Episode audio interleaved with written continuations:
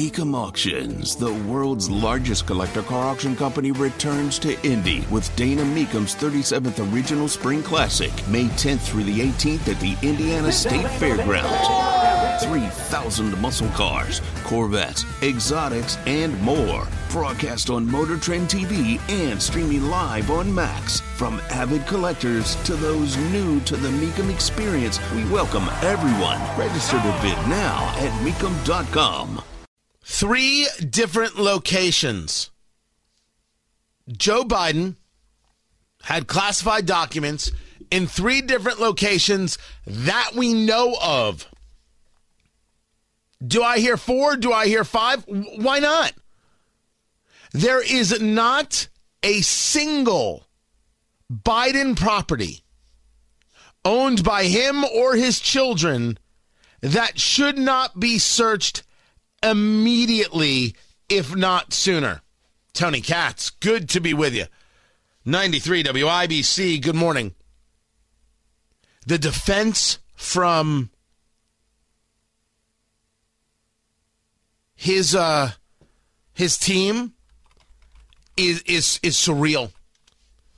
Embarrassing and ignorant and they're angry that they're even being asked.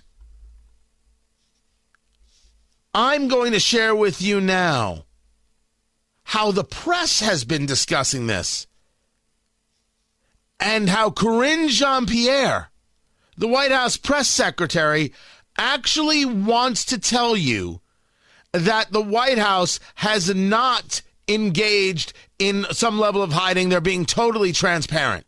Justice Department, I, because the I, Attorney General this morning said that the attorneys reached out to the archives. It was only later in December when the second batch was apparently found. I, I then will, they were I, reaching out to the Justice I will Department. leave it. I will leave it to what the Department of Justice is laying out. What we are saying that we reached out to the archivist. We reached out to the Department of Justice. That is what is the right thing to do in this case, and not and and and so I can finish here. Um, what has been transparent in this as well is that the White House counsel has let has laid out uh, in detail on Monday but to all of you. Everything, Karine, and you know that. First of all, I can't talk about this, right? Because it is the Department of Justice is reviewing it. There is a review happening, Ed, right? You know this. We just heard from the Attorney General. There is a review. I am limited in what I can say to this. Could Richard Sauber perhaps come here? I think you should. I here? think you should reach out uh, to the White House counsel defend, defend, defend, and pretend that you're being transparent.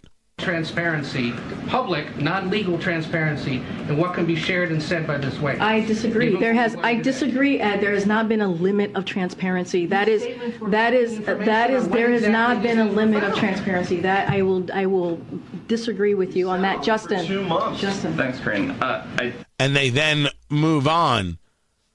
But this from NBC do you acknowledge that the fact that the White House did not reveal this to the public, despite the fact that you've known about it for months, undercuts the president's promise of being transparent with the American people? But, we, but here's the thing: they were transparent. Not there the was there there was transparency in doing what you're supposed to do when these when these items were discovered. Not with the American people.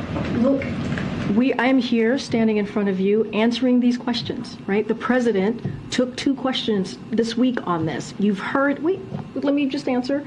You've heard from the White House counsel who put out multiple statements on this. And so again, this is an ongoing process. Uh, we want to respect the process, uh, and we have laid out very clearly what occurred. Uh, and uh, uh, again, don't want to get ahead of this. The Department of Justice, you you all can uh, will will get your your questions answered. She actually believes that the White House has been transparent.